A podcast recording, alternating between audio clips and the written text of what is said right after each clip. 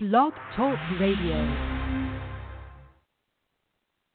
Hi, everyone. This is Denise Brown, your host of Your Caregiving Journey, a talk show that helps you as you help family members and friends. It's Monday, September 25th. It's 10 a.m. Central Time, and we're live out of Chicago. Thank you so much for joining me this morning. As you know, we start our day and our week on Mondays, and we hope with our Monday morning podcast you feel comforted and understood and ready to tackle the day and the week. Couple quick updates for you.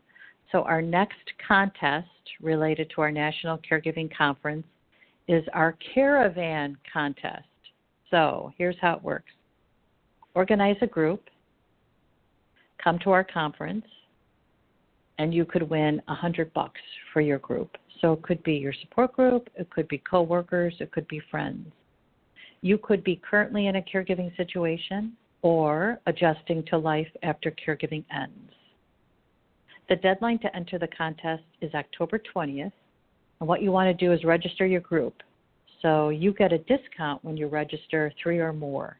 So one registration for your group and then in your order notes, when you're registering and you're just about to pay, you're prompted to add an order note. In your order note, tell us about your caravan. Tell us about who's coming with you, how you know each other, what your goals for the group and the conference are. And then come to our conference. So it could be that a group of you drive together to Chicago. It could be a group of you that are in the Chicago area carpool to the conference. It could be a group of you decide to come from farther away and you're going to fly. That's a caravan. And you can enter our contest and get a little mad money by joining us through the caravan contest. You'll find details on caregiving.com, and the deadline to enter is October 20th. So, again, organize a group and when I say group, I mean you and one other person. Come together to the conference. Tell us about your caravan when you register to join us, and then you'll be entered for a chance to win a hundred bucks. We'll announce our winner on October 21st. We just finished up one of our contests around innovation. So we had a call for caregiving innovators we asked for you to talk about a product or a service or a piece of equipment that helps make caregiving easier. We had eight entries, and then we voted on our favorite, and the top three become the finalists in our Caregiving Innovation Contest. So I announced the three winners on Saturday, and those three winners will have an exhibit table at our National Caregiving Conference and then we vote for our favorite at the conference, and then the one who has the most votes wins. So you can check out those innovators when you go to caregiving.com, and you'll learn more about them when you come to the conference. So again, our National Caregiving Conference is is November 10th and 11th in Chicago, conveniently located near O'Hare. So if you're flying in, it's easy to get to the hotel. If you're driving, we are near all the major expressways. And if you're using public transportation, we're by one of the L stops along the Blue Line. So, however, you're going to get to our conference, we hope that it feels convenient. And you can find out more about our conference by going to caregiving.com. You can join us as an attendee, as an exhibitor, or as a sponsor. And we'd love for you to join us in any of those three capacities. Okay, I think those are the updates for you. So, since September started, we've been in, encouraging panels and presenters from our conference to join me on Monday morning to talk about their session. And I'm very excited about today's guest because she has a great session planned for us on Friday, November 10th. And it's called Be Bold in Your Career Advancement. And the presenter is Lauren Milligan, and she has worked with thousands of professionals in all stages of career advancement for the past 15 years. She has developed tools and exercises that have enabled emerging leaders, and that's you, to take the next crucial career step and has empowered established leaders to reach previously insurmountable goals. Simply put, when it comes to getting your next job, Lauren knows how to Lauren knows what you need to do to get there. So good morning, Lauren. Thank you so much for joining us today. Good morning. Thanks so much for having me. I'm delighted to be here. So, one of the things that's so great about your presentation is that we are caring for a family member and we're trying to keep our career on track. And I thought it was great that we're going to talk about how to stay current with our career advancement, in particular as it relates to being ready for what's next. And being ready for what's next means we keep our resume up to date and ready, which is probably the last thing we do given all the priorities in our life. But I'm hoping that we realize how important it is to do that. So, why do we always keep our resume as up to date as possible? Well, and I think you hit it on the head. We're supposed to. Do we in reality? No. um, and that's because it's not fun. It's not easy. We don't know what the employers are looking for. Um, and a lot of times when people are doing things like caregiving or family or um, doing things that, that may mean a little bit of a sidetrack from the career, we're not necessarily in the right headspace either. But exactly what you said, it, it's important to be ready at a moment's notice because none of us knows what's around the corner. Um, one conversation at a grocery store, at your child's soccer game. Um, you know, for a family member, just one conversation could really change your career trajectory. Uh, and so when those conversations happen, everyone, you know, you want to jump on that energy. You want to say, yes, absolutely, I'll get my resume out to you tomorrow or this afternoon or whatever. You don't want to say, oh, yeah, I haven't written that in about 20 years. Let me get back to you in a couple weeks as everyone knows, when opportunities happen, it's you know it's great to be able to respond to them when the energy and the momentum and the need is at its highest. Okay, that's critical. And I think what happens is we dismiss and minimize any opportunities with our career during caregiving. We think there's never going to be a job that gives me the flexibility that I need there's never going to be the career advancement that I want because I'm so focused on caregiving. However, if we dismiss those opportunities, they're not going to come. so what we well, want to do is think. That's of, right. And oh, actually, oh, if, if I ahead. can interject one thing, if I can inter- because you said something that was so critical. People think I'm never going to find a job that gives me that I need right now. Well, guess what? In this time right now, there are more that flex ever than than than in history. so, um, and I just I didn't want to let that point get missed in this because you said something so smart. You know that that that is what people are concerned about. But guess what? Never before in history have there been so many jobs that allow flexibility for the lives outside of the office. Yeah, you're breaking up just a little bit. So it's important to know that there are employment opportunities out there for us. And we want to be clear about what we're looking for. And so I think about a family caregiver that I connected with last week. She was in our certified caregiving consultant training program. She's positioning herself to be ready for going back to work after her mom dies. Her mom is going to be entered into hospice soon because of the, the spread mm-hmm. of her mom's cancer. And so she was okay. thinking about a part time job. So she thought, okay, I need a part time job. Now we could think, oh, you'll never find a part time job. But she was networking. Guess what? She was able to find a part time job that's perfect.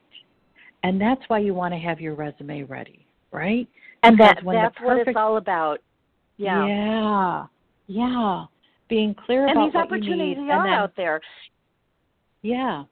And being ready too and and being ready. And you know the thing is companies out there companies are evolving in what their needs are with their employees. So a lot more companies are looking at contract workers part time flex time. All of those things are more available than ever before. So that was the point. I just i i didn't want to let this conversation you know, without really encouraging people to look for those opportunities because they are more available than ever before. And quite frankly, a lot of a lot of those those new types of opportunities are because of the current recession that that we're kind of ourselves out of, um, you know, which is good news. But at the same point, those people who need more alternative type of hours or logistics, they're out there. Th- those options are out there. Yeah, and you know what? We kind of live in a 24 7 world with our business. And so it could be that you could just find a job in a call center that has a second shift, and that feels right now, given what's going on with caregiving. Why not have a resume ready that you can give to an employer that has that kind of an opportunity? I think the other That's thing is we right. forget what yep. we forget what we've done, right? So if we keep our resume current, we remember what we've done. we remember well, that, and what that's actually, you know, that and that's actually a big, big part of it because when I, you know, when I'm working with people on their resumes, and they, you know, I I talk with a lot of people who had a resume in 20 years. It's like, okay, well, we'll focus on the past 10 years, but becomes a daunting task. That becomes what feels insurmountable supposed to remember what I did 10 years ago. And that's why you know going through periodically and updating things and or just even taking notes in a notebook. Hey, this project happened. Here's you know, here's what I did.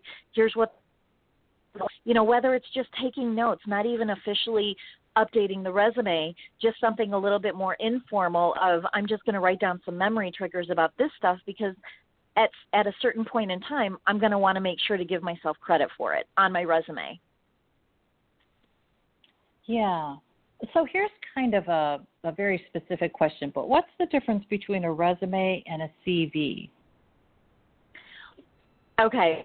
In America, it, this this kind of it's it's kind of an international answer. So in America, there isn't a huge difference between a resume and CV, except for CVs in America are um, are usually uh, usually held by people who are lawyers, doctors, researchers, university professors, people who have done a lot of publishing, um, writing, in addition to the actual tangible parts of their job. So a CV would include those. Here are all the magazines and articles and white papers that I've contributed to. Here are the additional teaching positions that I've held in addition to my professorship at this university, things like that. So, um, an accountant doesn't need a CV. Um, a um, administrative assistant doesn't need a CV. Those are just going to be resumes. Now, in other countries, generally term is not resume, it's CV. Even what what is more of known as a resume here in America would be called a CV in other countries. So the the and in America only only certain professions actually require a CV, which is kind of nice because if you're not in that category, then you don't have to overthink what your resume actually needs to be. Okay. So, in a perfect world, how often do we want to update our resume? in a in a perfect world, my goodness, right?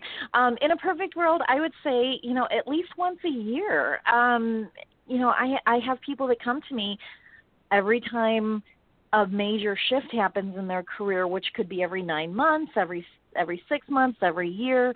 I also have people who come back to me every four or five years.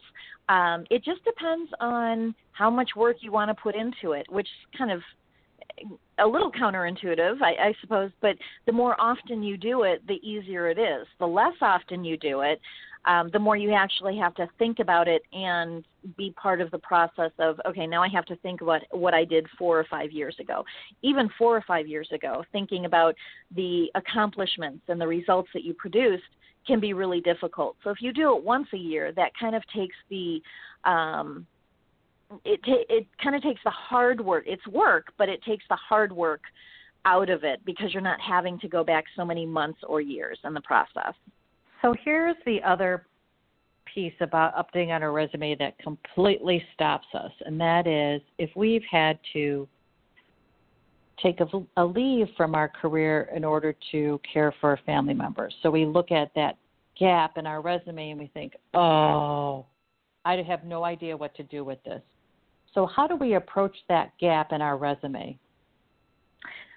Okay, so a couple things here. First of all, you know, unfortunately, I, I, there's not a hey, this is the exact sentence that everybody should use.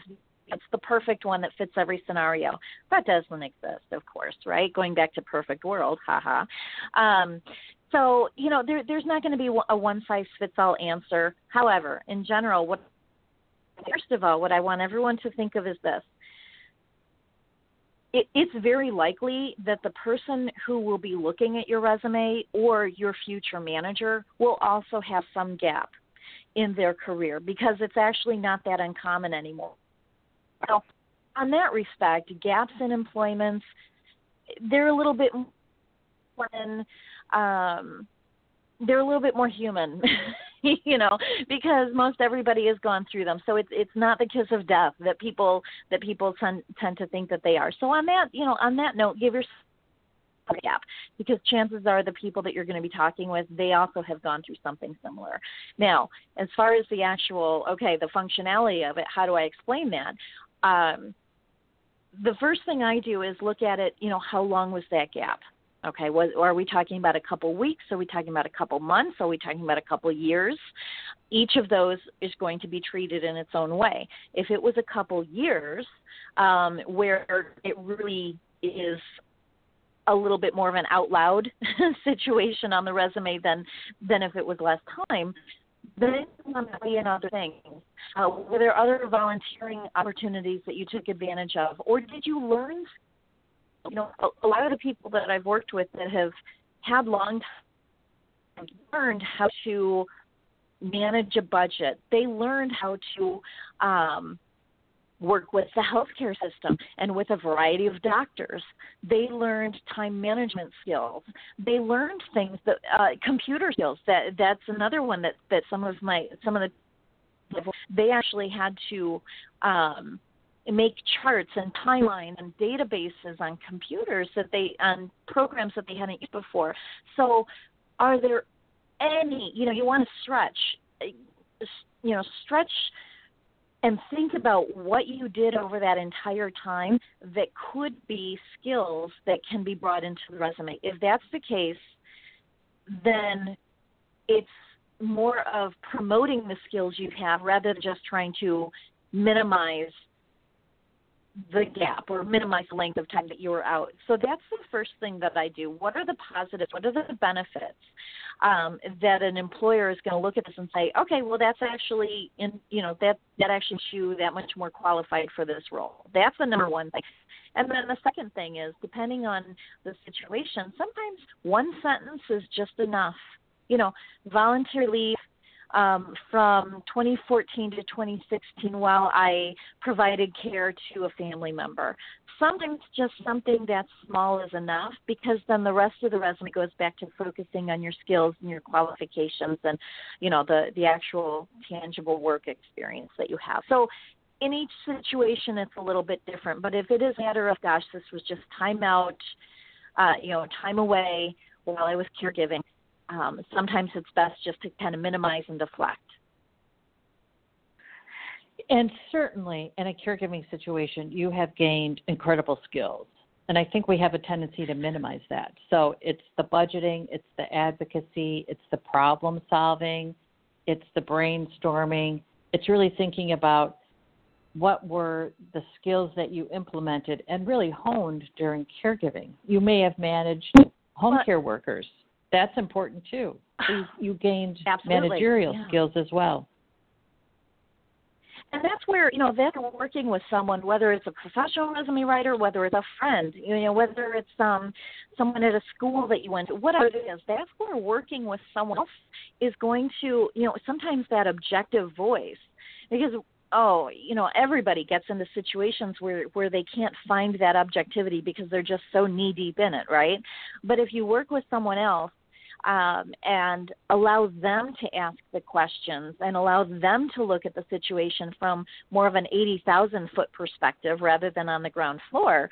Um, having someone else say, "But wait a minute, you you know you had three professional caregivers coming in and you had to manage them and some some of the things they weren't doing quite right. So you had to redirect them and you had to give them instruction and uh, you know all this kind of stuff. Someone else may look at that and say these are skills. These are resume skills that an employer is going to want. So you know bringing in asking someone else for help is always is always a good thing when you're trying to negotiate all of the things that you did and then actually give yourself credit. And um, gosh denise I will tell you one of the things that I find with people who have been in this situation is they're so used to thinking about other people first and putting other people's needs first that by the time it comes to their own needs, such as getting a career back on track or getting a job search back on track, they don't give themselves then credit for the work that they've been doing during that time. And that's a big mistake.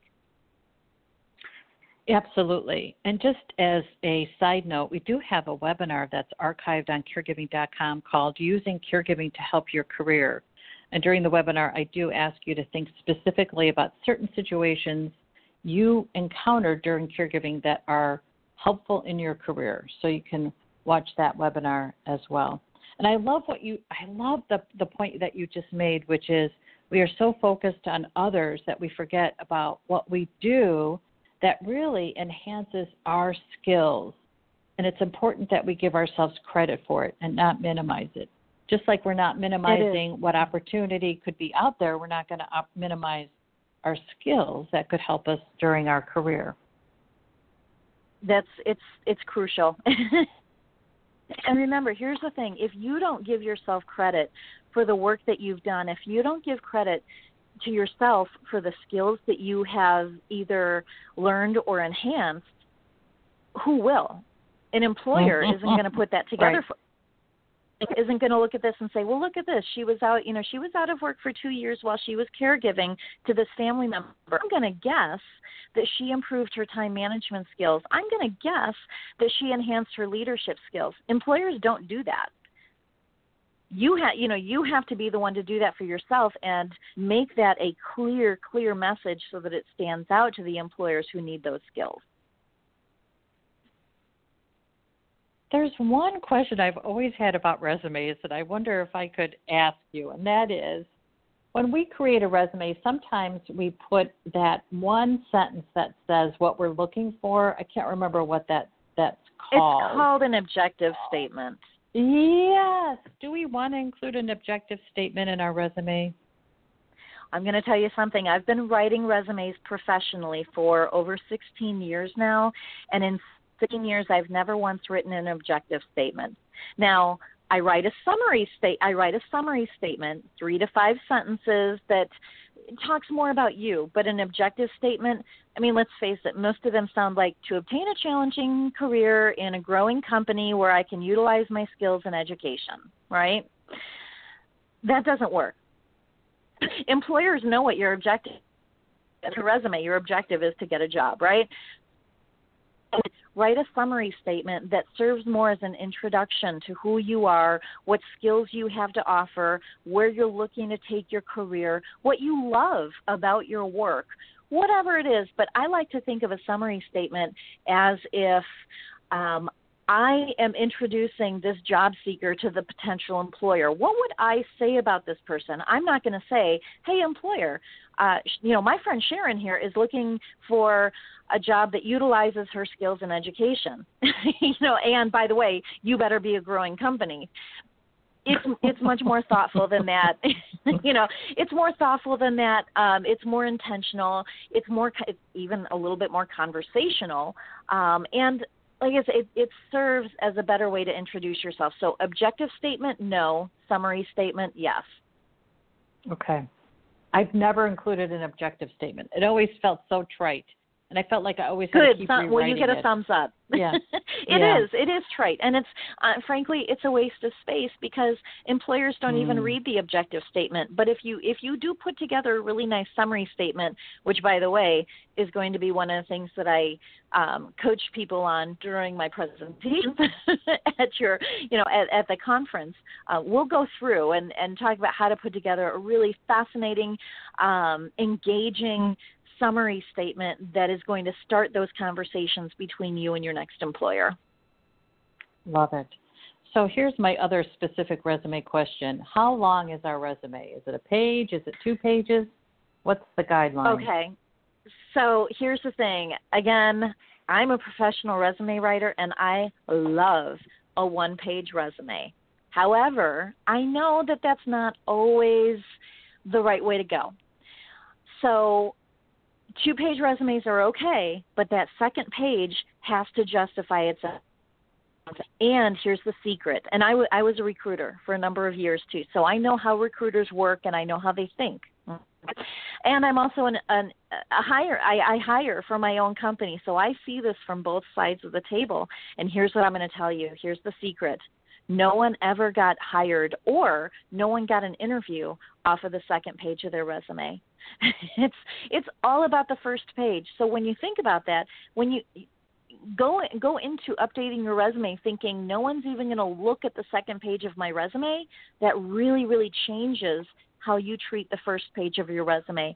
I don't, you know, I see a lot of resumes that have, and then a summary statement, and then a list of accomplishments, and then a list of technical skills, and then a list of professional affiliations. And by the time you get to the employment history, it's either all the way down to the bottom of the first page or it starts on the second page. Big mistake. Start at the very, very top with your contact information and then a summary statement and then get into your work history because that's where all the decisions about bringing you in for an interview is going to be made. Okay, that's excellent. So and I'll tell you something. I have my I have a team of resume writers that work for me and they all they all grumble about it because they'll send me their resumes for their clients and it'll be a two page resume or one and a half page resume and I'll look through it and I can always find something to cut out. I don't think this is as important. Cut, cut, cut. And then before you know it, this one and a half page resume is now a one page resume. And they're like, but Lauren, I love those bullets that I wrote. It's like, well, we'll put them on the LinkedIn profile then, not on the resume. So, so I really, you know, yes, resumes. Yes, I approve two page resumes, but I always think that a one page resume is usually it usually has a lot more Yeah, I love that tie into your LinkedIn profile. So what you loved that's out of the resume isn't in the garbage, it's on your LinkedIn profile, which really beefs that up. I love that. I love that. Yep, where where it can so we, still live on. So it's it's great information. It can live on in the LinkedIn profile. I'm fine with that.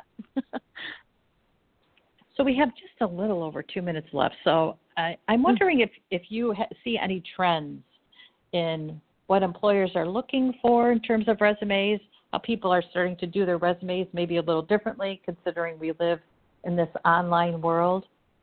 What do you think? You know, yeah, absolutely. Well, I think it's really interesting that thanks to social media, our professional lives kind of blend in together. The lines between the two have blurred. And when it's done well, I'm have seen some really bad. We've all seen bad examples of that, but um, now to bring in some of the things that you do in your personal life um, as part of your professional message. People are okay with that, especially because companies are now they're taking on more initiatives that expand their their footmark into the community okay? So bringing in more of your volunteer activities or your personal mission is actually okay. Um, in terms of resume writing like i said you know a one page is good because a lot of the information that people can also find about you is going to be online. So it doesn't all have to be crammed into your resume because in the next couple years your resume is not going to be the only thing that people consider when they're looking at you for employment. Um, so it is more about what you're putting on LinkedIn and Facebook and the other social media avenues. Um, and that that's kind of where I see the trends going is that li- the line between one's personal and professional life getting blurred a little bit. But like I said, when it's done well, it's okay. I'm I'm okay with that, and you can still put out a wonderful, amazing, unique, and customized message that's still going to reach the heart of your future employer. That was perfect. okay, so Lauren, for our for our listeners who'd like to be in touch with you, not only can they connect with you at our conference, but also how can they reach you online? What's your website? Well, my website is resumayday.com, like Mayday, Mayday. So if you go to resumayday.com Um, or if you just look up Lauren Milligan, resume writer or resume lady or whatever, I'm I'm I can be found a couple different ways that way fairly easily. Awesome. I am so excited that you're going to be a part of the conference. I think this is such a critical session that you're delivering, and I think the value for our attendees is really uh, incredible. So thank you so much oh, for joining you. us today, Lauren. Absolutely. Thank you so much. I can't wait for the conference. I'll see you there.